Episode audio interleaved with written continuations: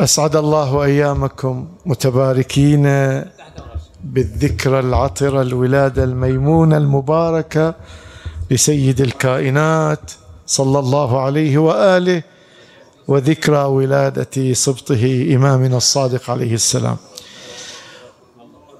يعني ملة وقاعدين ولا ساعة في وجهه يعني فويه يعني حددتوني سيد وقت؟ على أساس لا نطيع. لا ما في مفتوح لازم. أبو رضا أنت اللي ما أطاوعك. أعوذ بالله السميع العليم من الشيطان الرجيم. بسم الله الرحمن الرحيم. الحمد لله وكفى والصلاة والسلام على عباده الذين اصطفى محمد وآله الشرفاء. اللهم صل على محمد وآل محمد. ونحن نعيش ذكرى من مدح الخالق خلقه وإنك لعلى خلق عظيم. حديثي حول احترام الآخر فهو أدب نبوي. الإنسان له بعدان البعد الأول البعد الجسدي والبعد الثاني بعد الشخصية الاعتبارية للإنسان منزلته. هذا بعد معنوي. كما أنه للبعد الجسدي له حقوقه في الإسلام البعد المعنوي أيضا له حقوقه. قد يعتدي إنسان على جسد الآخر ضربا طعنا جرحا وقد يعتدي على شخصية الآخر فيقذفه ويرميه بالتهم ويسقط شخصه في المجتمع. والإسلام كما تشدد فيما يحفظ جسد الآخر تشدد وبدرجة أشد فيما يرتبط بشخصية الآخر ومنزلته في المجتمع. وقد روي عن أمير المؤمنين عليه السلام روايات عديدة ومنها رب كلام كالحسام السيف جارح وبعض الأحيان بكلام تؤذي الآخر أذية تساوي ألم الجراحات الجسدية. وقد تفوق. لهذا روي عن أمير المؤمنين عليه السلام قال طعن اللسان أمضى من طعن السنان. أمضى يعني ينفد ويتوغل. فقد يقف إنسان ويقول أنت قبل عشر سنوات قلت كلمة ما زالت غائرة في قلبي كلما تذكرت الموقف أتألم. لو كان جرحا جسديا فإن الله ركب الجسم بطريقة يلتئم الجرح من تلقاء نفسه. أما جرح القلب يبقى. لذا يقول الشاعر جراحات اللسان لها التئام ولا يلتام ما جرح اللسان. جراحات السنان الرمح لها التئام ولا يلتام ما جرح اللسان. تقول الإسلام حبب إلينا نعفو ونتصافح صحيح لكن هل كل من نجرحه أو نهينه أو نحرجه هذا يتسامح؟ كثير يبقى يحمل ألمه كلما تذكر. لهذا النبي الكريم صلى الله عليه وآله في توصيفه للمسلم قال المسلم من سلم المسلمون في أجسادهم وفي شخصياتهم الاعتبارية. من سلم المسلمون من لسانه لا يسقط شخصية الآخر ويده لا يبطش بالآخر لا يتعدى على جسد الآخر. فإذا علامة الإسلام أن يكون الناس آمنون في أجسادهم وفي شخصياتهم لا تمس من قبل من يدعي الإسلام. لهذا اهتم الإسلام بلغة التواصل والتخاطب. اللغة مو فقط كلام. الآن ساعات بحركة معينة أحرجك أهينك. ساعات بنبرة الصوت فيها عدم احترام.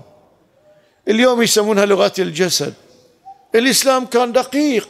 حتى البشر يعتبر صدقة ولك ثواب عليه. بشرك في وجه أخيك. فتشدد الإسلام في لغة التواصل بيننا وبين من نعاشر. وإذا فتحنا القرآن الكريم وجدنا أن هناك توصيفات متعددة للكلام الطيب. التوصيف الأول هو القول السديد. يا أيها الذين آمنوا اتقوا الله وقولوا قولا سديدا. يبقى الإنسان يحكم لسانه فلا يقول إلا حكمة أو صوابا أو حقا. هذا التوصيف الأول للكلام الذي هو المصداق الأبرز للغة التخاطب والتواصل. التعبير القرآني الثاني هو القول الميسور. وإما تعرضن عنهم ابتغاء رحمة من ربك ترجوها فقل لهم قولا ميسورا. قول رقيق يحمل المحبة يحمل الاحترام. هذا تعبير قراني آخر للغة التخاطب. التعبير الثالث هو الحسن بل الأحسن. وقولوا للناس حسنى. بعض القضايا الأسرية بل أكثرها إن لم تكن الكل. إما سببها غياب لغة تواصل صحيحة وإما أن لغة التواصل تضخم المشكلة الموجودة. لو كانت هناك لغة صحيحة فمن ضمن الحلول التي نقترحها أن يتواصل عبر الواتساب يتحاور عبر الواتساب. لما؟ لأنهما إذا التقيا للحوار لم تكن اللغة صحيحة فبدلا تعالج المشكلة تتضخم.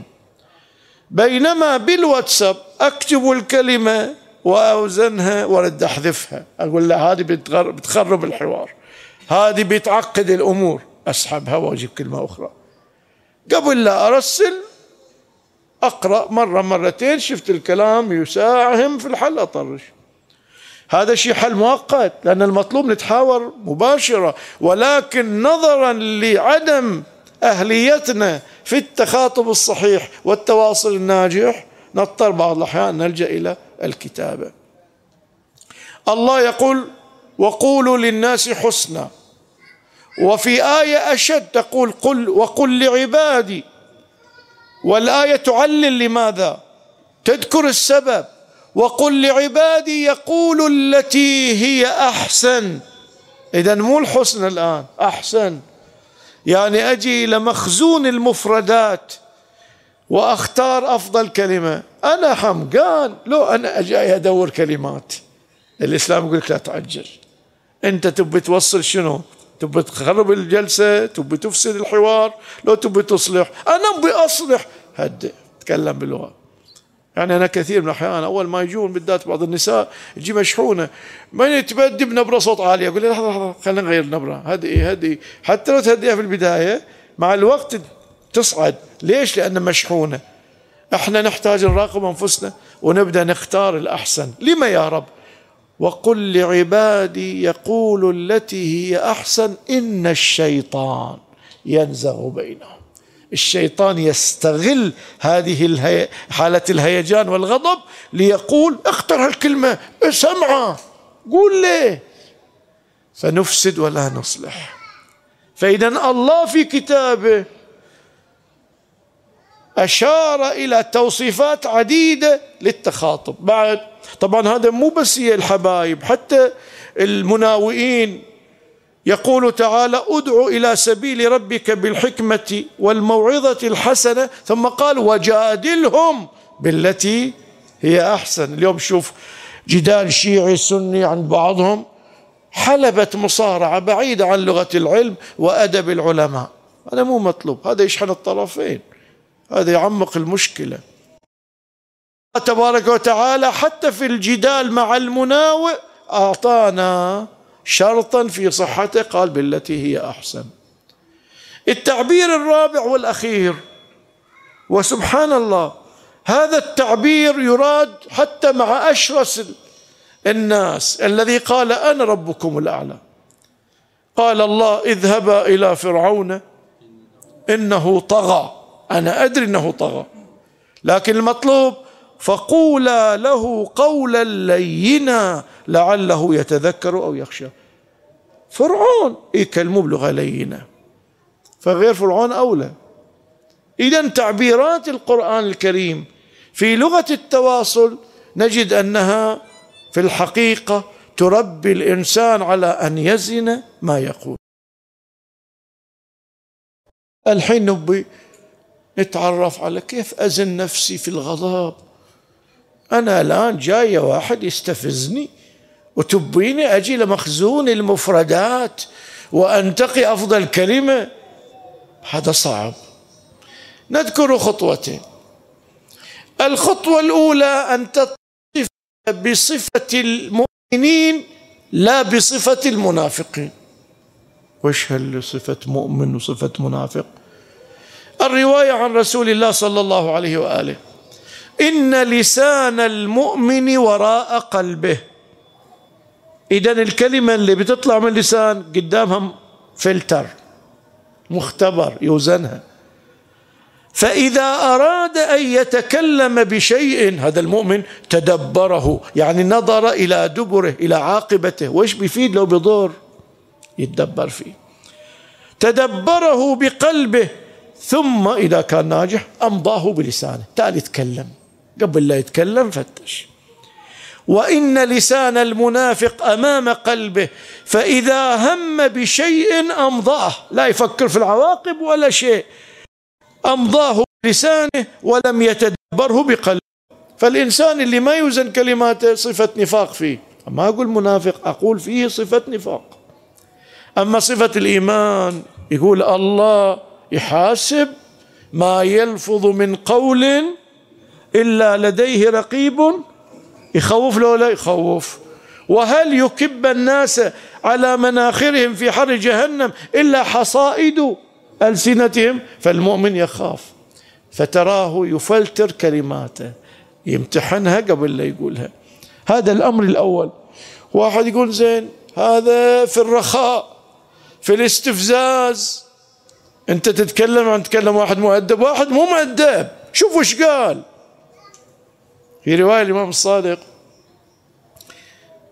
يقول إن قال لك إن سمعت واحدة يعني إن سمعت واحدة سمعت عشرا يعني إن قلت واحدة سمعت عشرا يعني وين؟ إذا تسبني سبة أسبك عشر. في ناس يجي لا؟ لا يضل أم ولا أب ولا طوائف ولا كلها يجيبها في هالسنفونية السباب. إن قال لك إن, سمع إن قلت واحدة سمعت عشرا فقل له إن قلت عشرا لم تسمع واحدة. لما؟ وعباد الرحمن وإيش الله وصفهم في القرآن؟ وإذا خاطبهم الجاهلون قالوا سلاما. معاوية أخذ الماء عن علي وجيشه. إمام علي استرجع الماء. قال له امنعه وامنع جيشه. يعني كأن الكوفيين يريدون أن ينزل عليا من أخلاق ليساوي أخلاق خصم. خصمه يقبل علي تربية القرآن.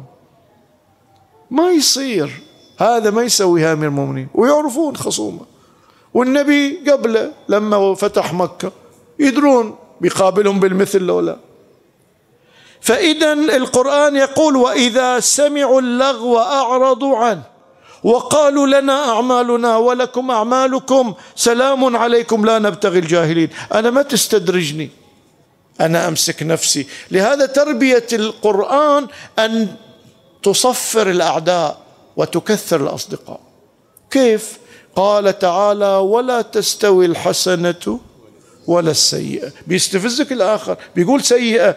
ادفع بالتي هي أحسن فإذا الذي بينك وبينه عداوة كأنه ولي حميم. بهالسياسه هذه الاستراتيجية تحول اعدائك إلى أصدقاء. لأن القلوب جبلت على حب من أحسن إليها. مبرمجة على حب المحسن. أول ما تحسن له مرة مرتين ثلاث يتغير من الكراهية إلى الحب. فالمؤمن يصفر عداواته لا أنه يزيد فيهم. فإذا الاستفزاز لا يمكن أن يستدرجني إلى أن أقابل بما يناسبه ومستواه. الأمر الثاني أجعل نفسي ميزان. ساعات الزوج زوجته تتكلم بنبرة شوي عالية يقول لا ترفعي صوتك لا ترفعي صوتك. تقول له يا أبو فلان أنت من أخذتك لحين؟ زمرة رايحة زمرة جاية. أنا غير. في قاموس الدين أنت مؤمن هي مؤمنة. ليس لك أن تؤذيها وليس لها أن تؤذيك. أولادنا ما يصير نأذيهم مو بعد الزوجة وبالتالي بالتالي هذا الامتحان الصعب. أن أزن يعني ساعات واحد يقول كلمة مي طيبة الآخر. تقول له لو يقول لك ها؟ لو يقول لك أنا؟ شوف متلكل أنا مو قابل يقول تقال له. فإحنا ميزاننا مو عادل للآخر غير للنفس. حتى في الشارع لو واحد يقدم عليك وإحنا مو أوادم قبل هني يوم ثاني أسوي نفسه. الميزان مو عادل. هذا الإيمان يخلي الميزان عادل. بل يحاول يخلي المؤمن يؤثر ويتنازل ويخرج مظلوما ولا يخرج ظالما. هذه التربية الدينية. لهذا الإمام الباقر عليه السلام يقول أنت الآن تبي تتدرب على احترام الآخرين؟ وإيش اللي تحب لنفسك قد ما لغيرك؟ قولوا للناس أحسن ما تحبون أن يقال لكم أن يقال لكم. وإيش تحب من كلمات؟ قولها. لهذا تجد بعض الناس ربى نفسه في الهوشة ويقول يا نور عيني يا قلبي. إذا درب نفسه في الغضب يقول كلمات طيبة بيكون بعيد وفي مأمن أن يقذف أو يشتم أو يسب أو نحتاج هكذا. يعني أتذكر كنا رحنا النجف قبل 33 سنة وياي أحد الطلبة. هذا الطالب لليوم إذا أقول له معود. يقول لا تقول معود. معود كنا زينة. لكن أول ما وصلنا النجف أنا وياه طفنا على حمار عنده حمار يقول له الحمار قوم يا معود قوم. ما معود حتى الحمار يقول له قوم يا حمار. وهو حمار ما يقول لي هذا تقول يا معود. يقول لا لا لا تقول يا معود. معود زينة. فإذا الناس تعودوا على أن يكون كلماتهم جميلة حتى في الغضب هو بعيد في مأمن أن أن يفتري أو يقذف أو يرمي آخر. هذه مقدمة. نجي الآن إلى بعض شواهد سيرة النبي صلى الله عليه وآله في احترام الآخر. مشاهد متفرقة وسريعة لأن الوقت بعد ما ما نريد يطول. الأمر الأول الرواية تقول كان يكرم من يدخل عليه حتى ربما بسط ثوبه. ثياب ساعات يفرشها للضيف. ويؤثر الداخل بالوسادة التي تحته. هو انت أنت نبي وأنت رئيس أنت رئيس الدولة بعد. لا إذا دش واحد شال وسالة أعطاه. ساعات يفرش عباته. احترام. في رواية مرة دخل رجل المسجد المسجد مو ممتلي في مجال ما, ما في أحد. والنبي قاعد والفراغات موجودة. فلما جاء الرجل بيجلس قام النبي يزحزح له قال له يا رسول الله إن في المكان سعة لا تزاحم روحك المكان واسع. فقال صلى الله عليه وآله إن حق المسلم على المسلم إذا رآه يريد الجلوس إليه أن يتزحزح له. هذه رسالة ان أنا احبك يمي واستقبلك وحياك ومرحبا بك. فاللغة هذه لغة لغة احترام. أيضا في الرواية إذا لقيه من أصحابه واحد قام مع ما يمشي النبي ما ينصرف. يبقى واقف وياه إلى أن ذاك ينصرف. حتى لو النبي مشغول النبي مشغول بطبعه. ما تقرؤون القرآن. إلى ما الله يقول للصحابة إذا دعيتم على طعام وكلتون بس قوموا اطلعوا له. تطولون النبي مشغول. يؤذي النبي يستحي منكم. الله ما يستحي من الحق. النبي يعني يستحي من الحق. النبي ما يدافع عن نفسه عن غيره يدافع. بس هو يقول أنا أستحي أنا أقول قوموا اطلعوا من بيتي. الله تدخل. فإذا لقيه شخص تخيل أنت الحين السلام عليكم عليكم السلام مشيت. يقول عطنا وجه. النبي يوقف ويوقف إلى أن ذاك يمشي. وإذا صافحه رجل لم ينزع يده حتى ينزعها الشخص الآخر. هاي تفاصيل ذكرت في سيرته. الإمام علي يقول فلم أرى أحدا مثله قبله ولا بعده. ما شفت أحد مثله. إذا نقرأ سيرة الإمام علي ننبهر مسيحيون انبهروا وغير مسلمين ولكن هذا الإمام علي إذا يتكلم عن رسول الله تجد أنه يعظمه أي أعظم وحق رسول الله أن يعظم صلى الله عليه وآله. ويجي واحد يقول هو اللي عبس وتولى شوف سيرته وين وين عبس وتولى. بعد نجي لمجلسه إحنا ساعات نبي نحترم اللي يجونا. صبحك الله بالخير صبحك الله بالخير وادور عليهم كلهم صبحك الله بالخير. وبعدين بعدين اقبض لي واحد طيل المجلس سوالف وياه. والبقية صبحت بهم بالخير وخلاص. الرواية تقول كان رسول الله صلى الله عليه وآله يقسم لحظاته لحظات عينه نظره بين أصحابه ينظر إلى ذا وينظر إلى ذا بالسوية. تخيل تقعد ساعة في مجلس وانت تريد أن تنصف كل واحد بالنظر. تعب له لا؟ وكان هكذا النبي صلى الله عليه وسلم. يطلع كل واحد يعتقد إنه أفضل واحد عند النبي. كل واحد يعمل روحه الأفضل. لأنه يقول النبي طالعني وسولف وياي. هذا الشيء تربية. هذه رسالة احترام. إحنا نشوف ساعات عندنا مثل في البحرين يقول من لقى أحبابه ناس أصحابه. ساعات في مجلس كانه بس هي ضيفه اخذ وظل يسولف وياه جيبوا عصير لفلان جيبوا كذا لفلان. زي البقيه كلهم ضيوفك. حتى لو هذا ليش شأن الآن كلهم ضيوفك. طيب واجد تصير إحراج وإحنا نشوف إحنا علينا عمامة ساعات ندخل. جيب له الشيخ جيب له الشيخ. الشيخ عنده بطن والبقية عندهم بطون. الشيخ له احترامه والبقية له احترامه ينبغي أن نحترم الشيخ صحيح لكن أنت في بيتك لا ترسل رسائل فيها أذية للحضور. أنا أشوف أن لازم نراعي آه، مشاعر الحضور. بعد من ضمن أخلاقه إذا ركب دابة يريد يروح مكان. يجون بعض الصحابة يبون يمشون. يقول لهم اركبوا وياي. ما يقبلون يقول لهم تقدموني في المكان الفلاني. شوف تعبير الرواية كان لا يدع أحدا يمشي معه إذا كان راكبا. لأنه مو احترام أنا قاعد وأنت تمشي. حتى يحمله معه. فإن أبى ما قبل قال تقدم أبا أمامي وادركني في المكان الذي تريد. إحنا هناك وتشوفنا. أما أنا قاعد وأنت تمشي هذه ما أشعر كان يميز روح عليك. لا لا تقدم. اليوم نشوف من ضمن بعض الشخصيات أهل الدنيا شوف مثلا يركضون يمه أو شيء لأن هذا يعتبرونه تفخيم له. النبي ما كان يقبل صلى الله عليه وآله. بعد مراعاة مشاعر الآخرين. كيف يعني؟ تخيل واحد يسيء فهمه في حقك. فهم من موقف فهما خطأ. واحد يقول فلان زعلان علوه كذي غلطان أنا مو قصدي كذي. بس هو فهم غلط. هو يفهم غلط أنا مسؤول. خي يولي ساعات نقول كذي. النبي يفهمون موقفه غلط وهو معصوم وهو اللي يروح يصلح فهمهم. نجيب مثالين. المثال الأول لما جاءوا له بغنائم حنين. قام عطى أبو سفيان عطايا كبيرة.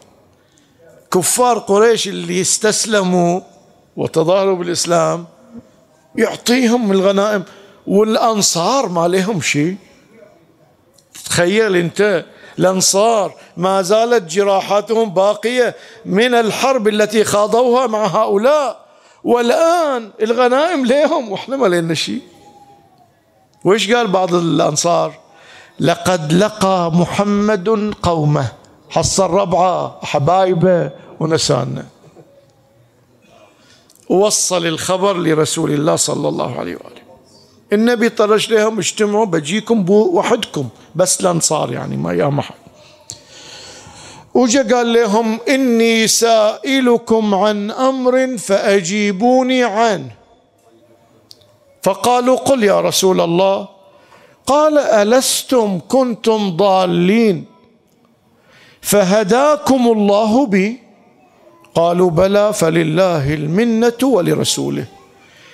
ألم تكونوا على شفا حفرة من النار فأنقذكم الله بي؟ قالوا بلى فلله المنة ولرسوله. ألم تكونوا قليلا فكثركم الله به قالوا بلى فلله المنة ولرسوله. يعترفون قال ألم تكونوا اعداء فألف فألف الله بين قلوبكم بي؟ قالوا بلى فلله المنة ولرسوله. ثم سكت النبي هنيئه كل ساكت. قال ألا تجيبوني بما عندكم؟ وش نجاوب بعد؟ قلنا كلامك صح ولك المنة بعد الله. وش بعد؟ قالوا بما نجيبك فداك آباؤنا وأمهاتنا قد أجبناك بأن لك الفضل والمن والطول علينا. جاوبنا. شوف الآن اللي قلب الموقف رأس على عقب. قال اما لو شئتم لقلتم. وأنت قد كنت جئتنا طريدا. فآويناك. هاجمين على دار قريش. وطلعت فررت منهم جيتنا. طريد. آويناك ما قالوها هو اللي يقولها وجئتنا خائفا متحالفين القبائل لقتلك فآمناك. وجئتنا مكذبا فصدقناك. فلما قال رسول الله صلى الله عليه وآله ذلك ارتفعت أصواتهم بالبكاء وقام شيوخهم وساداتهم إليه فقبلوا يديه ورجليه وقالوا رضينا بالله وعنه وبرسوله وعنه وهذه أموالنا بين يديك. قسمها بين قومك كما تشاء إلا تريد. إحنا راضين. ثم قال قالوا له استغفر لنا يا رسول الله. فقال اللهم اغفر للأنصار ولأبناء الأنصار ولأبناء أبناء الأنصار. يا معشر الأنصار شوفوا إيش ألفتهم. قال ترى القسمة أنتم حصلتون. اللي ما حصلوا أولئك. بس ما ملتفتين. ذكرون رواية الإمام الصادق؟ جاء واحد فقير يقول له سيدي يا سيدي أنا فقير. ما حصلت شيء أكله حتى في الليل. قال أنت فقير. وهذا يحلف والإمام يقول له أنت فقير. ويحلف ويقول له أنت فقير. ثاني سأله عن ولاية البيت تبيعها؟ تبيعها بهالقد دينار؟ لا. زيد الإمام يزيد يزيد وصل مبلغ كبير. يقول له ما أبيع ولايتكم. قال له عنده شيء يقدر يبيعها بهالسعر وما يبيع تقول عن فقير. يعني ألفت المسألة مو مسألة أكل وشرب ومال. تعال شوف أنت عندك جوهرة وهي الولاية. فالنبي صلى الله عليه وآله قال يا معشر الأنصار أما ترضون أن يرجع غيركم بالشاة والنعم بالإبل بغنم. وترجعون أنتم وفي سهمكم رسول الله حصتكم أنا النبي. فقالوا بلى رضينا. فقال النبي صلى الله عليه وآله الأنصار كرشي وعيبتي. لو سلك الناس واديا وسلكت الأنصار شعبا لسلكت شعب الأنصار. اللهم اغفر للأنصار. فاذا خرج النبي وهم أشد رضا به عما كان قبل ذلك. يقدر يتركهم يقول أنا معصوم يغلطوني. إذا أنا يصير ينظر في منه بقى. يقدر. لكنه يريد للآخر أن يشعر أنه في دائرة الاحترام ليست الانتقاص والمهانة أبدا. هذا موقف موقف آخر. هناك فقراء يسمونهم أهل الصفة. يجون من برا المدينة مهاجرين لا عنده بيت لا عنده مأوى. يسكن فيها الصفة على باب المسجد. هذا عنده تمرتين زيادة جاب. هذا عنده شوي مرق هذا عنده شيء جاب وزعه يوم من الأيام جابوا للنبي طعام وزع. أتي بشيء يبدو أنه طعام. هذا الطعام وزعه على البعض من أهل الصفة مو الكل ثم خرج لمن لم يعطه. وقال معذرة إلى الله عز وجل وإليكم يا أهل الصفة إنما إنا أوتينا بشيء فأردنا أن نقسمه بينكم فلم يسعكم. فخصصت به أناسا مو مفضلهم عليكم. لا لا لا لا. خشينا جزعهم وهلعهم. أنتم عندكم صبر. اللي أعطيناهم ما عندهم صبر. فأنتم لأن عندكم صبر أعطينا غيركم. هذا مدح لو ذم؟ هذا مدح. رضوا ولا ما رضوا رضوا. فكان صلى الله عليه وآله أيضا يذهب بنفسه لمراعاة مشاعر تأذت بسبب سوء الظن أو الفهم الخاطئ. ولا ذنب له في ذلك لكنه لأنه يراعي مشاعر الآخرين فكان يحرص أن يذهب. على مستوى تلاميذ نجيب نموذج لعلي بن أبي طالب عليه السلام. في رواية تقول تصاحب مع ذمي ذمي يعني من الكتاب. خارج الكوفة رجع الإمام علي بيرجع الكوفة ويا صاحب واحد من أهل الذمة ما عرف أنه علي بن أبي طالب. وين رايح؟ قال الكوفة هذا طريقة غير. فهم بيمشون في طريق إلى أن ينفصل عن بعضهم البعض. هذا علي يروح الكوفة وذاك يروح طريقة. وصلوا إلى النقطة اللي ينقسمون فيها. في أمان الله مشى الذمي وإذا بالإمام علي يمشي وياه. قال لي أنت مو قلت تروح الكوفة؟ قال لي بلى. قال الكوفة ذاك طريقها قال لي إيه بس إحنا نبينا أمرنا إذا صاحب واحد نشيعه خطوات يعني احتراما. هذا الذمي غير طريقة وجاي الإمام علي يمشي بيتعرف على سيرة النبي. وظل يتكلم اياه عن خلق النبي وأسلم. علمه أن تحترم هذا مو مسلم لكن مشى وياك صاحبك فترة بعد بتفترق اياه امشي في طريقه مو في طريقك.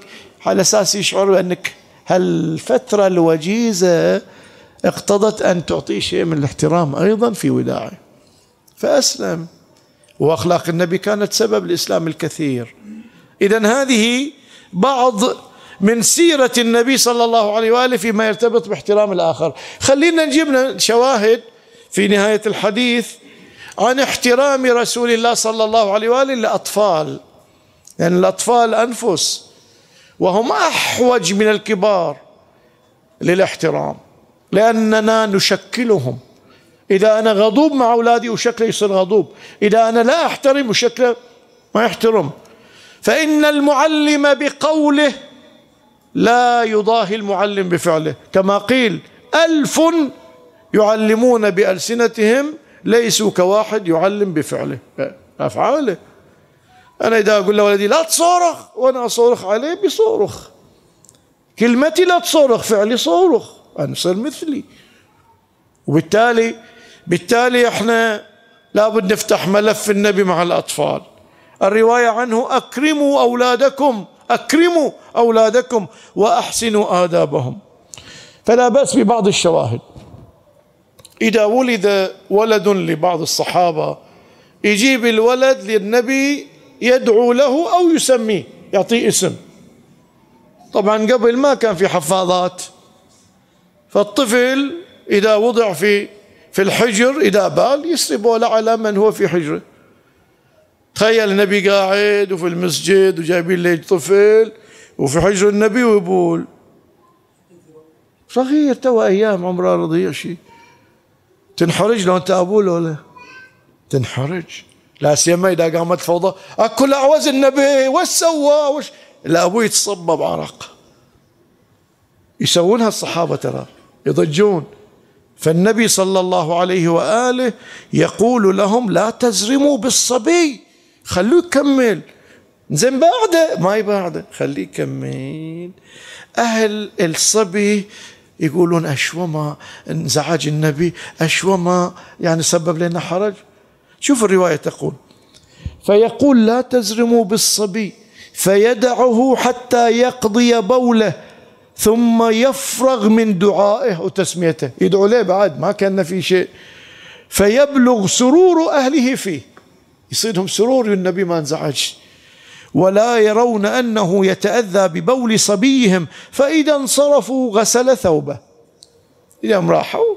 في بعض الروايات يقول هذا ماء ويغسل بالماء يقول البول ماء نريق عليه ما انطار خلاص ليش القصة كلها؟ هذا احترم الصبي واحترم عائلة الصبي. شوف عبارتهم لا تزرموا بالصبي يعني لا تزعجونه خلوه. تكلم عن الصبي. بعد في الرواية عن إمامنا الصادق صلى رسول الله صلى الله عليه وآله بالناس الظهر ظهر أربع ركعات. فخفف في الركعتين الأخيرتين سرع فيهم. فالصحابة قالوا أول يوم طريقة غير يا رسول الله حدث حدث في الصلاة؟ صار في تغييرات؟ قال وما ذاك؟ يعني ليش سألتوا السؤال؟ قالوا أنت سرعت الصلاة في الركعتين الأخيرتين. فقال لهم أما سمعتم صراخ الصبي؟ في جاهل يصيح. يعني أمة تصلي ويانا. فالآن أمة تتألم عليه وهو بعد جاهل قد يصيح ويصيح ما يحصل من يرعاه.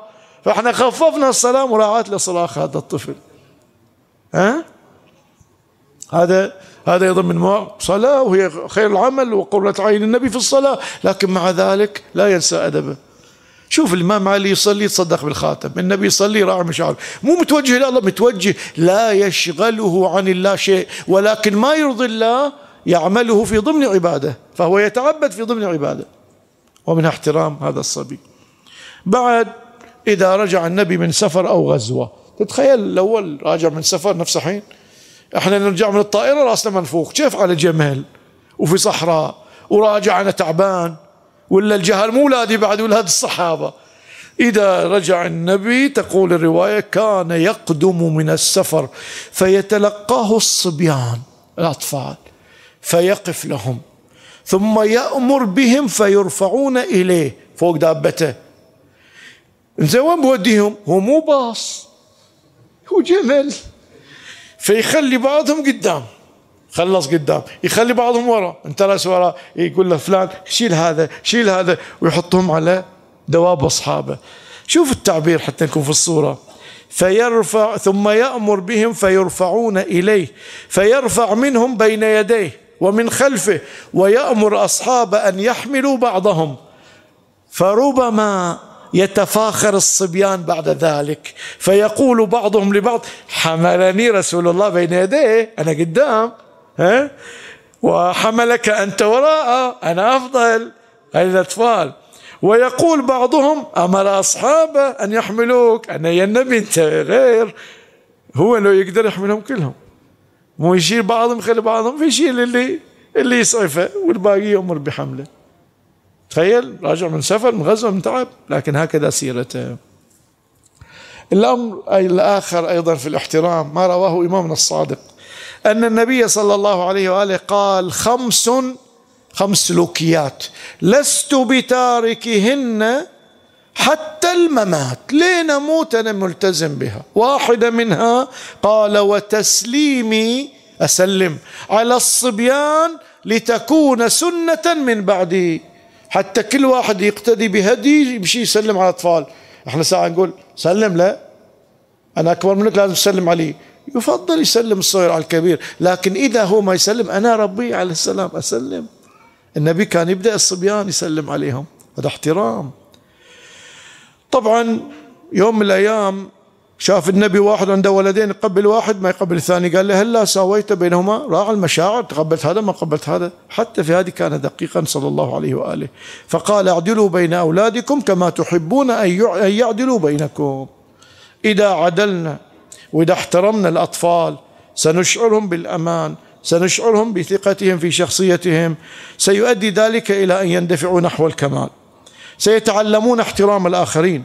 في الرواية عن رسول الله صلى الله عليه وآله رحم الله عبدا أعان ولده على بره أو ولده على بره على ولده بالإحسان إليه تحسن إليه تكرمه والتآلف له وتعليمه وتأديبه. إذا أنا أحسن لي بيتعلم يحسن لي ولغيري فإذا من فوائد احترام الأطفال أن نربيهم على احترام الآخرين. بعد أن تكون علاقتنا معهم علاقة يتقبل مني الملاحظات إذا أنا أحترم ولدي أنا ما يراني عدوة. إذا أقول له ولدي اترك هالسلوك يتقبل مني لأنه يشوف مني المحبة والاحترام.